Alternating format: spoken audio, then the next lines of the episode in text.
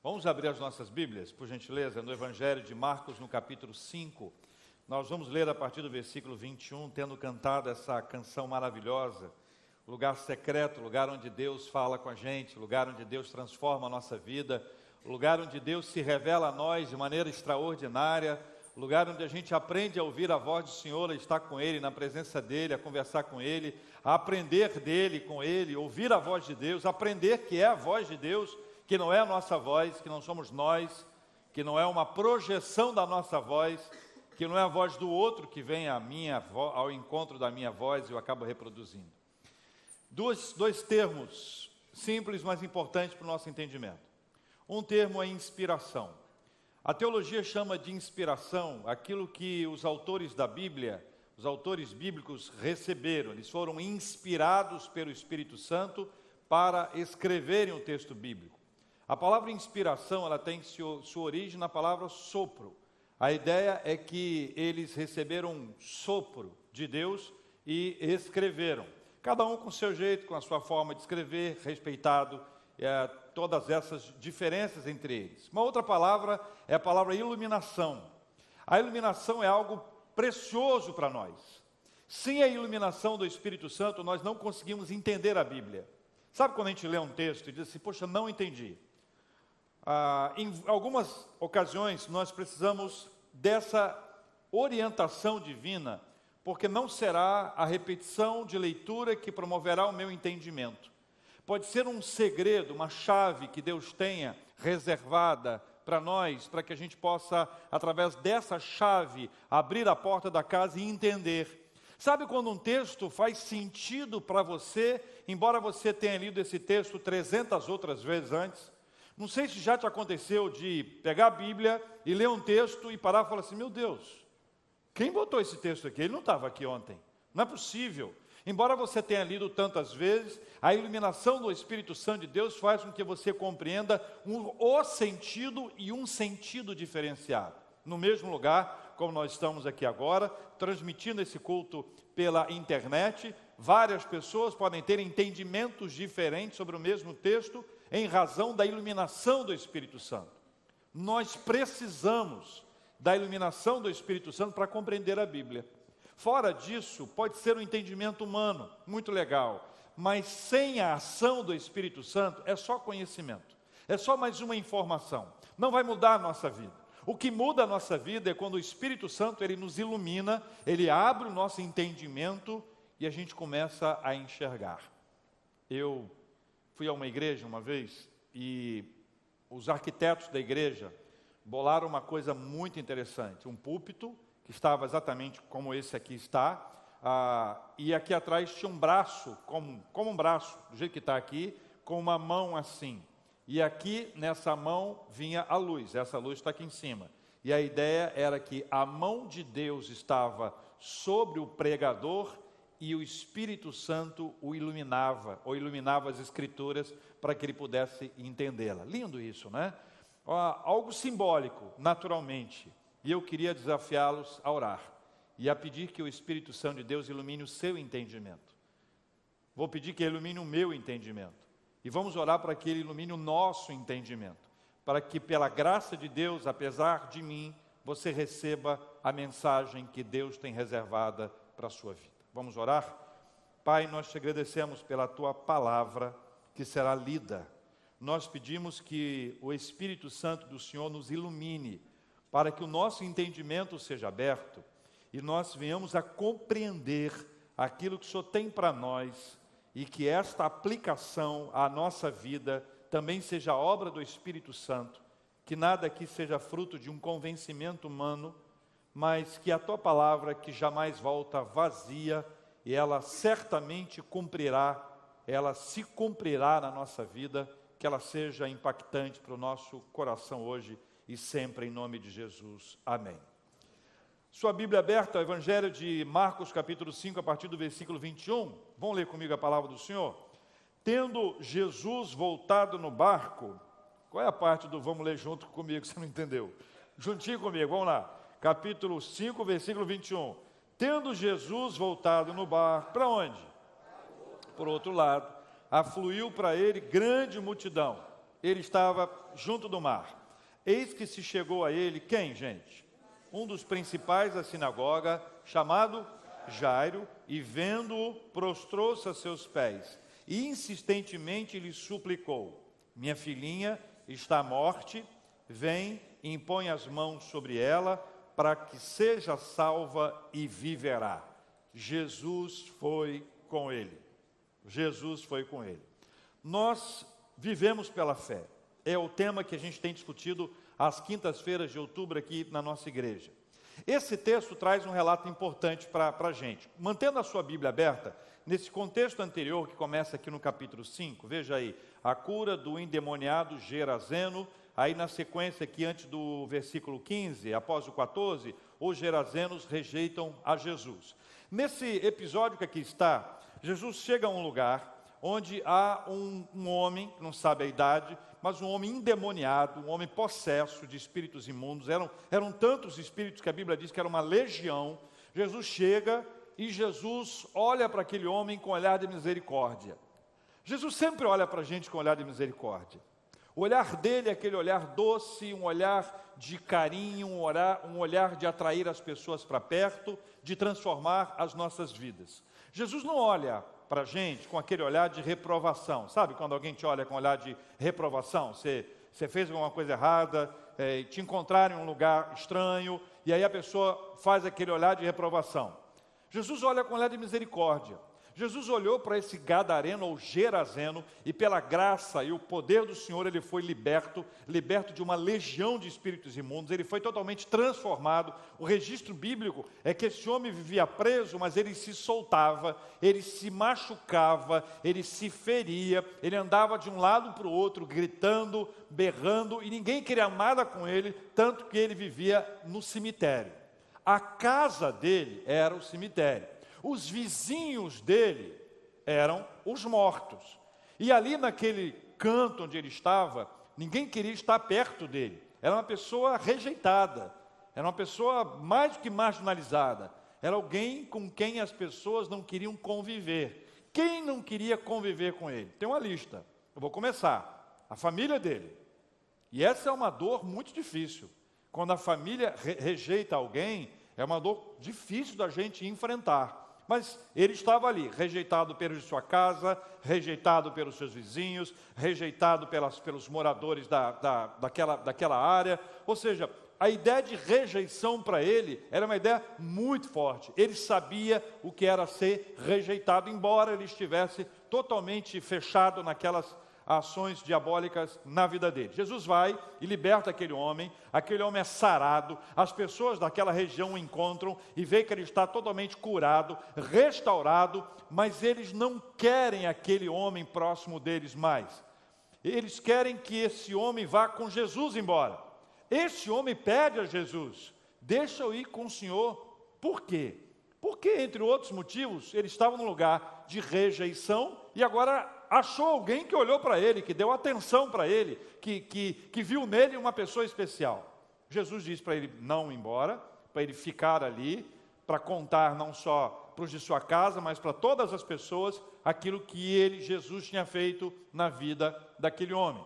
A cidade que viu Jesus operar o milagre rejeita a Jesus. Era um lugar de rejeição compulsiva. Os que rejeitaram aquele homem também rejeitaram a Jesus Cristo. Esse é o contexto anterior para a gente entrar no texto, tá bom? Com isso em mente, Jesus chega a essa, essa, essa região, está próximo ali a, a, ao mar da Galileia, e naquele lugar onde ele está, Jesus é procurado por um homem, um homem chamado Jairo, alguém que é identificado aqui na Bíblia como um dos principais da sinagoga, um grande líder, um líder religioso. Esse líder religioso liderava, era parte de um grupo que rejeitou a Jesus durante todo o seu ministério.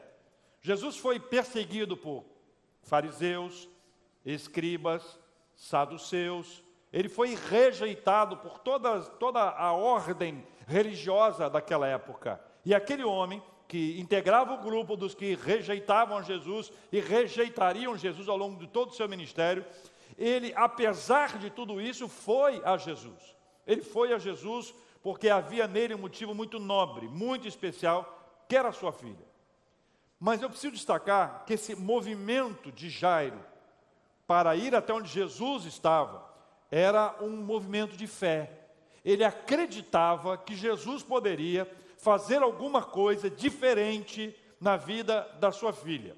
A descrição bíblica é clara: a filhinha enferma, à beira da morte, Jesus poderia reverter esse quadro. E alguém que pensa nisso é porque tem fé. Alguém que acredita que Jesus pode que Jesus pode reverter um quadro, Jesus pode mudar a história. Esse é um quadro importante da gente trazer para a nossa vida para compreender que de onde às vezes a gente menos espera, vem alguma manifestação de fé, vem alguma manifestação de confiança em Deus, às vezes das mais, das mais simples, das mais das mais singelas, mas que revelam esse entendimento. Se o Senhor for comigo, a minha filha, ela, ela será curada e ela viverá. A ideia de ser salva da enfermidade e ser salva da morte. Ela já pronuncia ou prenuncia Jesus como um, um salvador, como alguém que pode tirar a enfermidade e também dar a vida para aquela menina. No contexto anterior, Jesus foi rejeitado pelos gerazenos. No contexto que nós estamos, Jesus é procurado, ele é acolhido, ele, ele é buscado. A, aquele que o busca, não apenas não o rejeita, não apenas o aceita, mas quer que ele vá com ele. Ele, ele insiste para que Jesus vá com ele, é o que diz o, o versículo ah, que nós acabamos de ler, que vai nos dizer aqui, o versículo 24, que Jesus foi com ele. Esse versículo 23, esse versículo anterior, ele traz uma, uma indicação de Jairo. Leia comigo aí. Versículo 23. Insistentemente lhe suplicou. Qual foi o pedido que ele fez? Minha filhinha está à morte. Vem, impõe as mãos sobre ela para que seja salva e viverá. Duas questões importantes aqui. Primeiro, a descrição de, de Jairo para que Jesus vá com ele e impõe as mãos. A imposição de mãos era um sinal de autoridade. Jairo reconhecia em Jesus a autoridade, a autoridade para impor as mãos sobre a filha dele, para que a filha dele fosse salva da enfermidade e salva disso. A segunda coisa é que essa a ideia da, da imposição de mãos, essa ideia de Jesus colocando as mãos, é uma ideia que deve nos levar ao Calvário. As mesmas mãos que foram impostas sobre, as, sobre a menina e sobre tantas pessoas, as mesmas mãos que tocaram, por exemplo, quando o texto de Mateus capítulo 8 revela que Jesus tocou num leproso e que aquele que tocasse num leproso, ele ficaria impuro e Jesus não apenas não fica impuro, como o leproso fica curado, as mesmas mãos que fizeram milagres maravilhosos, como tomar os pães e os peixes e erguer aos céus e ver que essas, essas, esse pão e peixe eles eram, eles foram multiplicados diante dos olhos, as mesmas mãos que fizeram tantas coisas boas, seriam as mesmas mãos a serem cravadas, pregadas na cruz do Calvário. Essa relação que existe entre os textos, é importante que a gente vá puxando um texto após o outro, conectando os textos para compreender que o Jesus que foi rejeitado lá em Gerasa, que foi acolhido por Jairo, é o Jesus que vai ser rejeitado no final, e apesar de saber que seria rejeitado, e apesar de saber que seria perseguido pelos pares de Jairo, Jesus não se preocupa com isso, porque a sua missão é maior do que isso. Quando a gente compreende que algumas coisas da nossa vida são maiores do que aquilo que a gente vê, é provável que a gente deixe, de, a gente deixe algumas coisas que acabam nos espezinhando, sabe, ficando na nossa frente, e que a gente gasta tempo com aquilo que não interessa. A gente perde tempo demais na nossa vida com brigas, com desconexões, com, com discussões, com coisas menores que poderiam ser colocadas de lado porque elas não são importantes. Jesus ele expõe para a gente o quanto a sua missão é valiosa. E a missão de Jesus tem como meta alcançar gente como Jairo, a filha dele, você e eu. A missão de Jesus é absolutamente a mesma. Versículo 24, a Bíblia diz que Jesus foi com ele. E esta frase, para mim, é uma frase que é uma síntese do Evangelho. Jesus foi com ele. O Evangelho diz que Jesus veio até nós. Quem lembra João 3,16?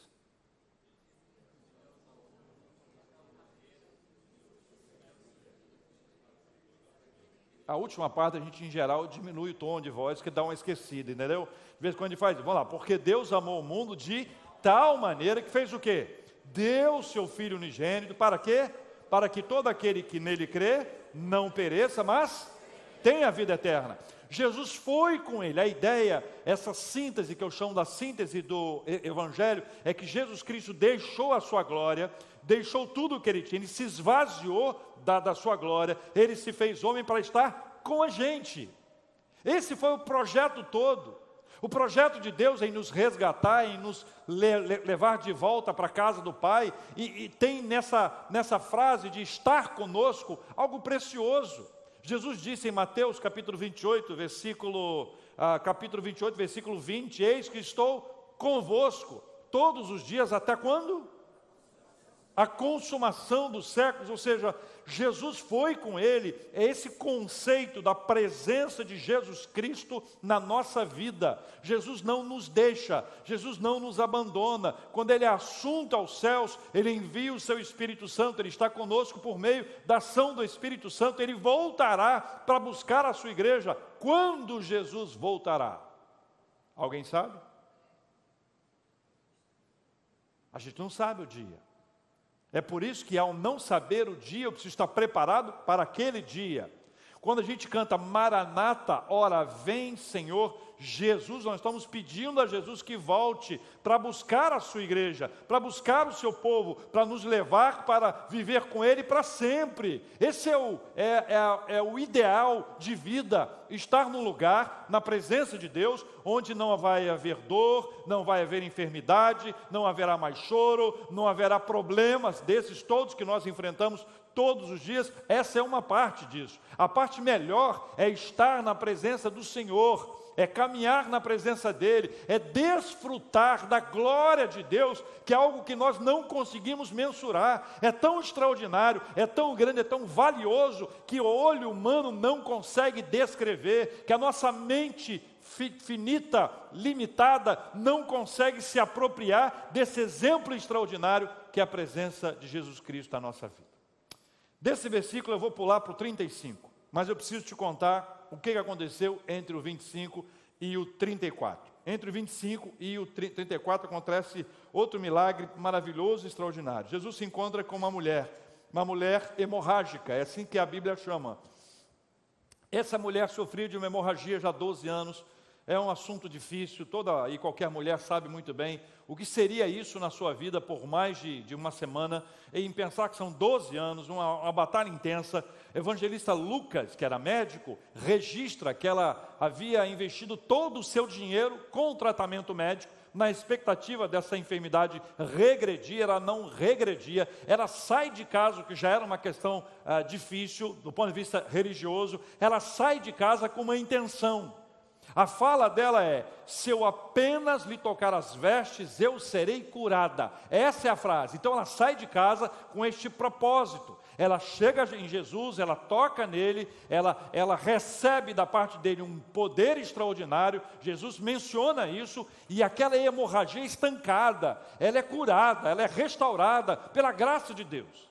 Enquanto isso, Jairo estava acompanhando toda essa cena, vê tudo isso acontecer. Basicamente, como alguém que está com muita urgência, precisa muito de uma ação ah, daquele, daquela pessoa que está ali, no caso é Cristo, e alguém interrompe. Essa interrupção geralmente produziria um estresse. Afinal de contas, se eu estou com pressa, se a questão é urgente, se a minha filha está em casa à beira da, da morte, um pequeno atraso pode produzir um problema grave.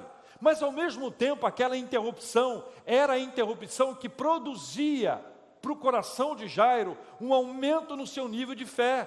É como se ele ouvisse um testemunho. É como se alguém contasse para ele uma história. Dissesse: Olha, eu já passei por, por, por, isso aí e eu recebi a cura, a bênção de Deus. Olha, eu já vivi algo semelhante com o que você está tá, tá vivendo agora, mas veja, Deus fez uma obra na minha vida. Você sai motivado, seu coração é animado, é alegrado, você começa a ter muito mais fé, você acredita que Deus, assim como fez com alguém, poderá fazer também com você.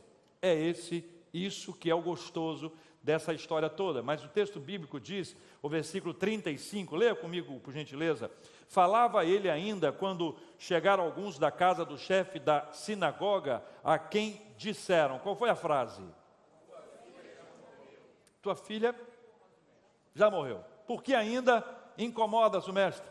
É aquele balde de água fria no fervor espiritual. O homem estava fervendo espiritualmente estava rompendo em fé, para usar uma expressão mais próxima a nós, estava vivenciando aquela, aquela, aquela fé genuína, limpa, suave, agradável, crendo na manifestação de Deus, na cura da sua filha, mas quando ele recebe essa palavra, naturalmente ele, ou qualquer um de nós, é um balde de água fria é algo que vai desmontando, vai desconstruindo toda a nossa fé, toda a caminhada dele em direção a Cristo, de deixar sua casa, vencer as barreiras religiosas, não se preocupar com o olhar das pessoas, porque veja, Jairo não foi à noite.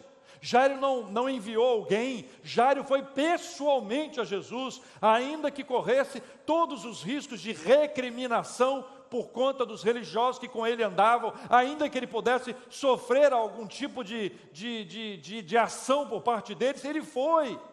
Ou seja, é como se todo o meu esforço tivesse sido em vão. Aí tem uma chave.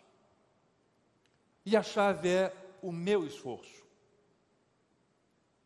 Quando você e eu, quando nós acreditamos que o nosso esforço produz uma bênção espiritual, nós estamos dizendo que essa bênção espiritual depende de mim. Nós estamos dizendo que essa bênção depende de você.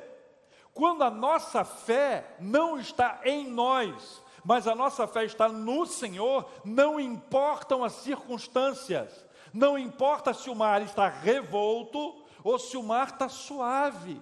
Não importa se é uma enfermidade gravíssima ou se é só uma enfermidade. Não importa se é um problema de outro mundo ou se é uma coisa razoável, administrável. Não importa, porque não depende da gente, é uma ação divina. A nossa parte é confiar, a nossa parte é entregar, a nossa parte é submeter tudo isso ao Senhor e esperar nele, crer nele, no poder dele. A frase que Jesus fala para Jairo, está no versículo 36. Veja, veja como, como Jesus conhece a gente. Observe como Jesus conhece a gente. Ele sabe da nossa dúvida, ele sabe quando o nosso olhar é um olhar assim de hum, não estou entendendo bem isso. Ele sabe quando a gente não está. Ele sabe, Jesus sabe, ele, ele sabe o que a gente pensa, ele sabe o que está no coração. É por isso que é lindo ver como o Evangelho faz. Apesar do que eu penso, ele ainda se declara, ou declara o seu amor por mim. Isso é maravilhoso. Leia comigo 36. Mas Jesus sem acudir a tais palavras. Primeira coisa, Jesus não se preocupou com o que os outros disseram. Por que não?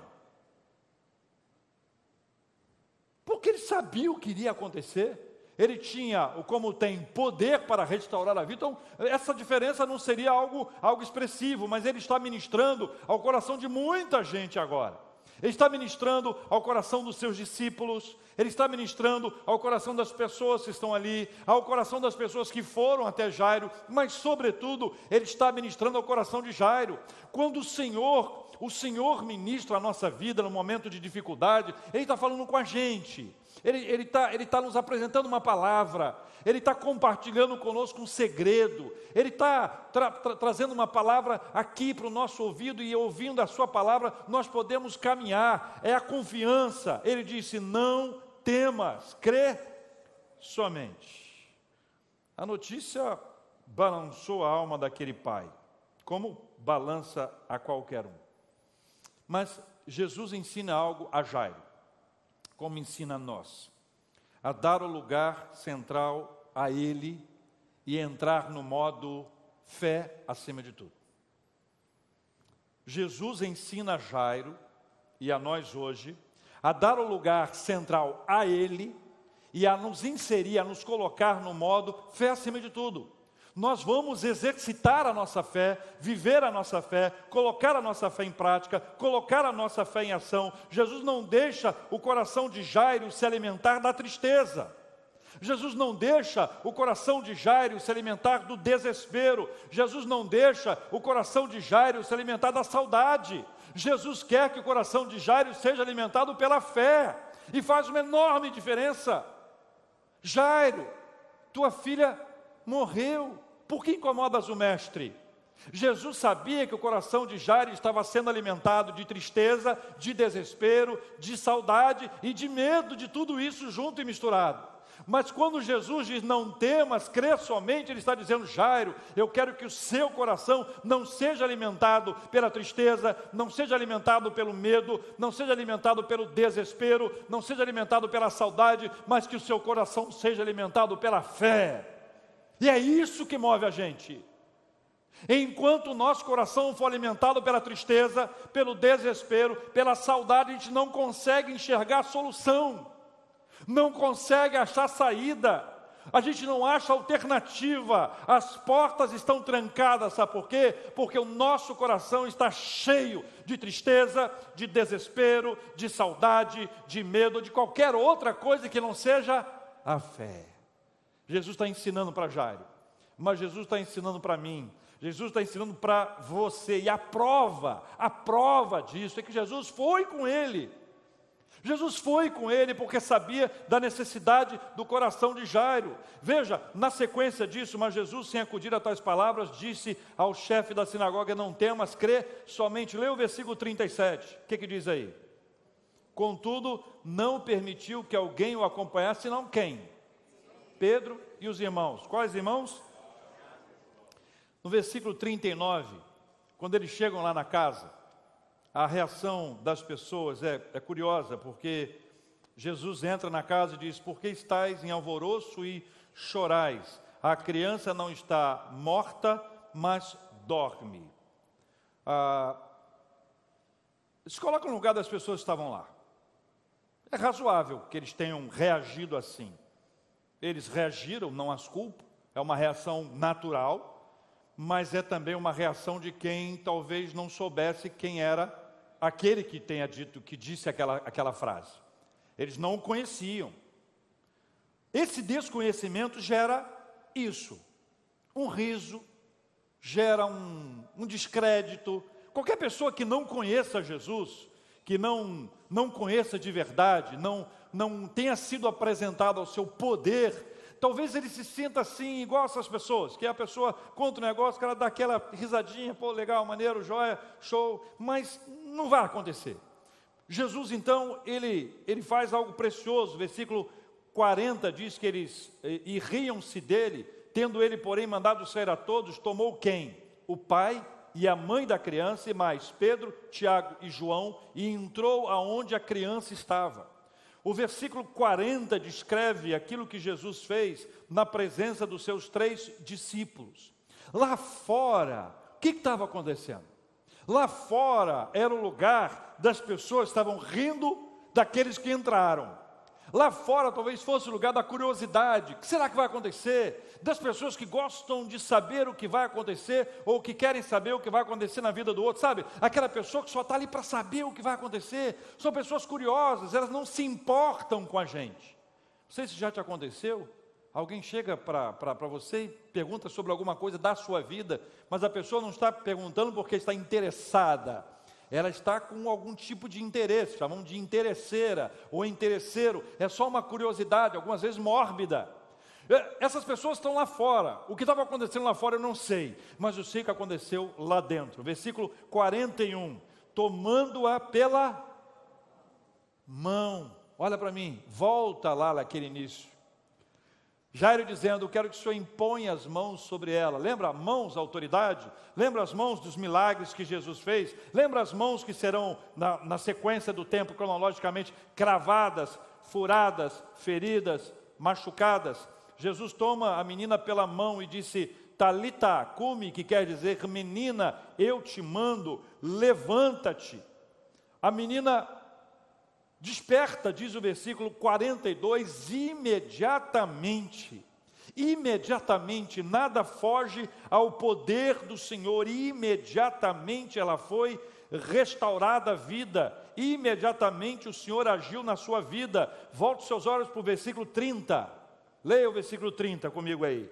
Jesus reconhecendo imediatamente que dele saíra poder, é a fala que ele traz para a mulher que o tocou. Veja, nesse processo, o imediatamente é basicamente tudo que a gente quer, que as coisas aconteçam imediatamente. Mas deixa eu te dizer uma coisa: se você olhar para o lado, você vai ver que as pessoas que estão próximas de, de você são diferentes, nós não somos iguais. A forma que Deus age na, na sua vida, na minha vida, é diferente. Deus pode agir na vida de uma pessoa imediatamente. Eu tenho um testemunho de um, de um irmão querido e amado, que ele abraçou a fé, começou a caminhar conosco na, na igreja, mas o vício do fumo, que é um vício complicado de, de arrancar, ele não conseguia arrancar. Aquilo é algo que estava impregnado, literalmente impregnado nele, né? Um dia ele entra no quarto, quarto dele, sozinho, ajoelha e começa a orar.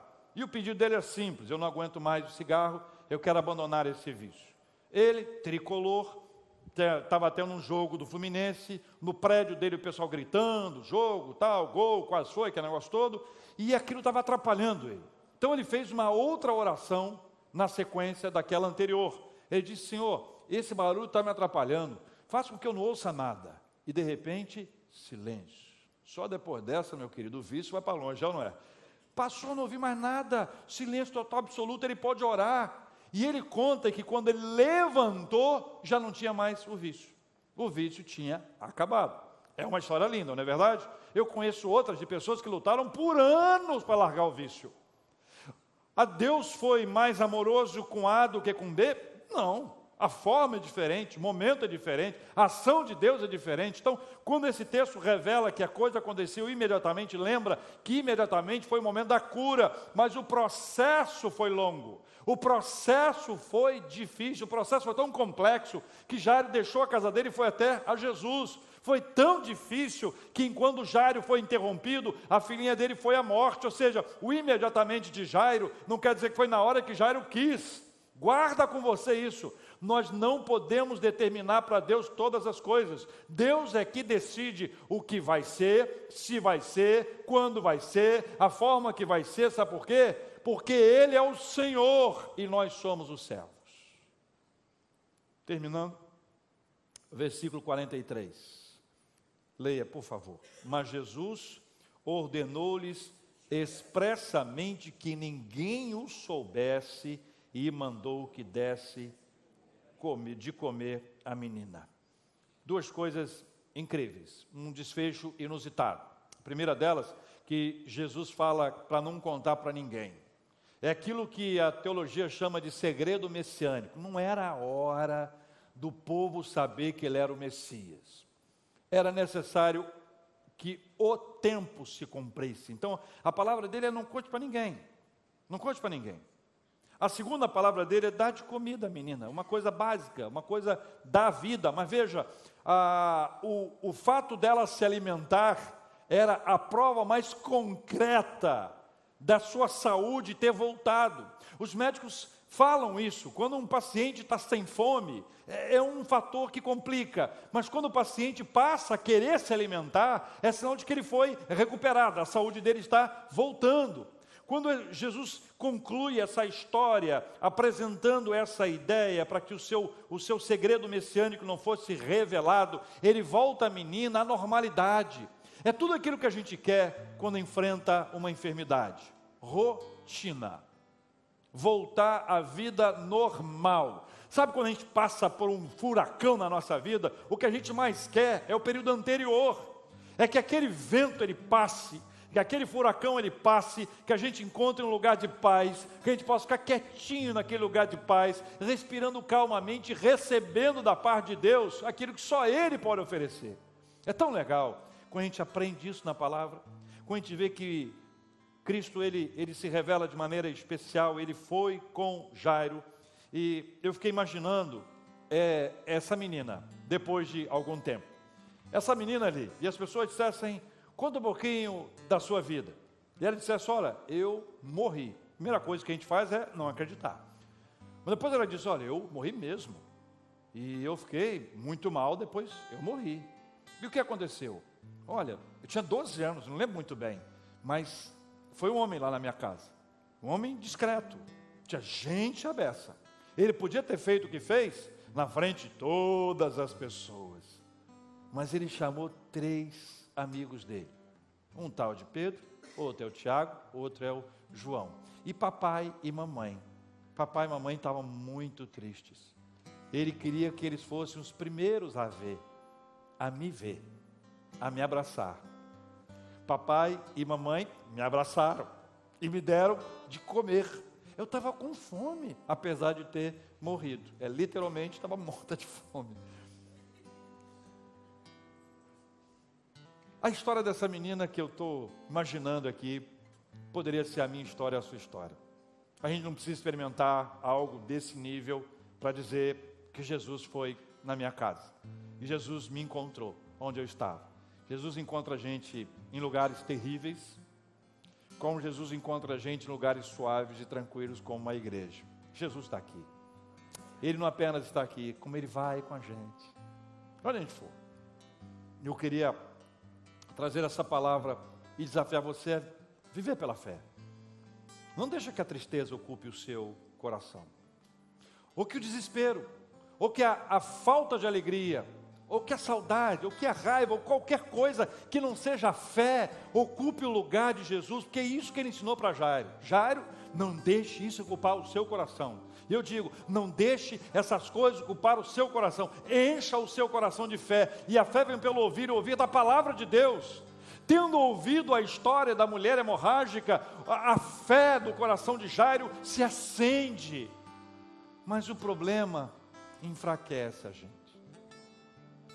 Mas não deixa isso te enfraquecer. Pelo contrário, volte para Jesus.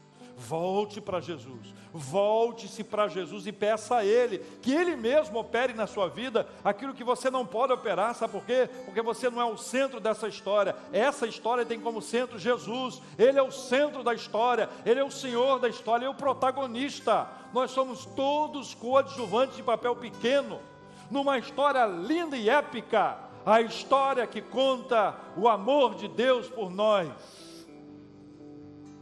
o Gerazeno experimentou isso. Mas os Gerazenos rejeitaram. Jairo acolheu, outros riram-se dele. Jesus está aqui com a gente. Vamos abraçá-lo. Vamos experimentar essa presença de Jesus na nossa vida.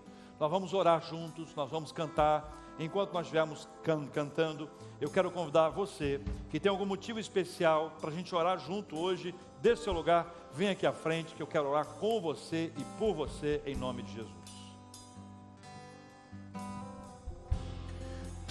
És tudo que eu mais quero. O meu fôlego tu és. Em teus braços é o meu lugar. Estou aqui. Estou aqui.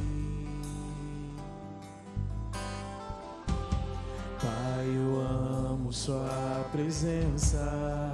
Cante, adore ao Senhor, cante. Teu sorriso é vida em mim. Eu seguro em tuas mãos, confio em ti, confio em ti. Quero ir mais fundo, mais perto, onde eu te encontro, no lugar secreto, aos teus pés me rendo, pois a tua glória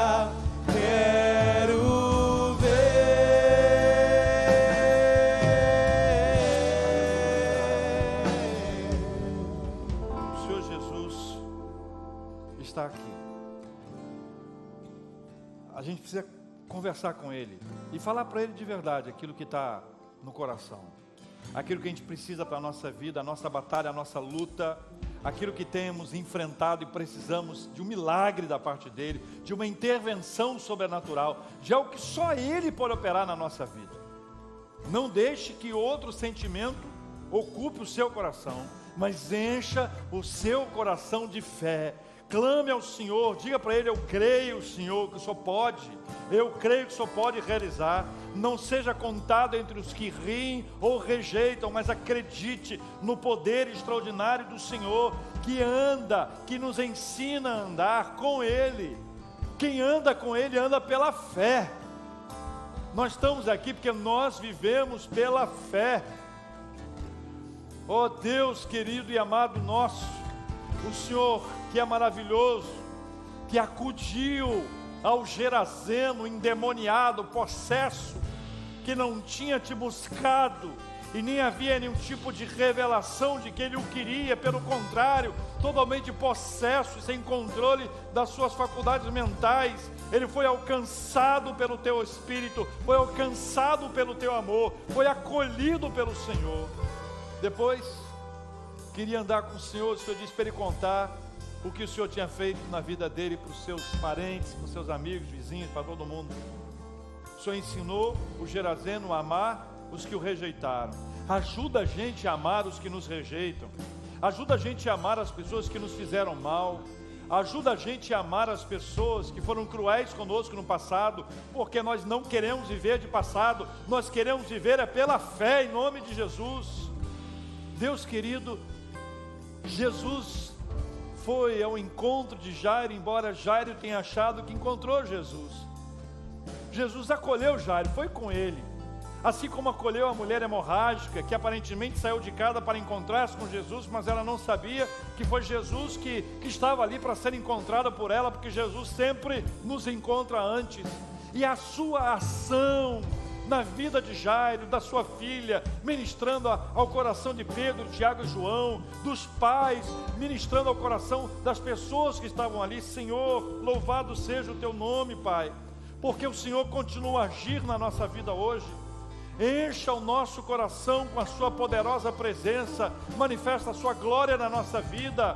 Nós não queremos o nosso coração cheio de tristeza, cheio de desespero, cheio de saudade, de qualquer coisa ruim. Nós queremos a nossa vida e o nosso coração cheio de fé, porque nós queremos viver é pela fé. Venha, Senhor Deus, operar na vida dos meus irmãos, das minhas irmãs, ministrando a bênção da cura física sobre aqueles que clamam por saúde física.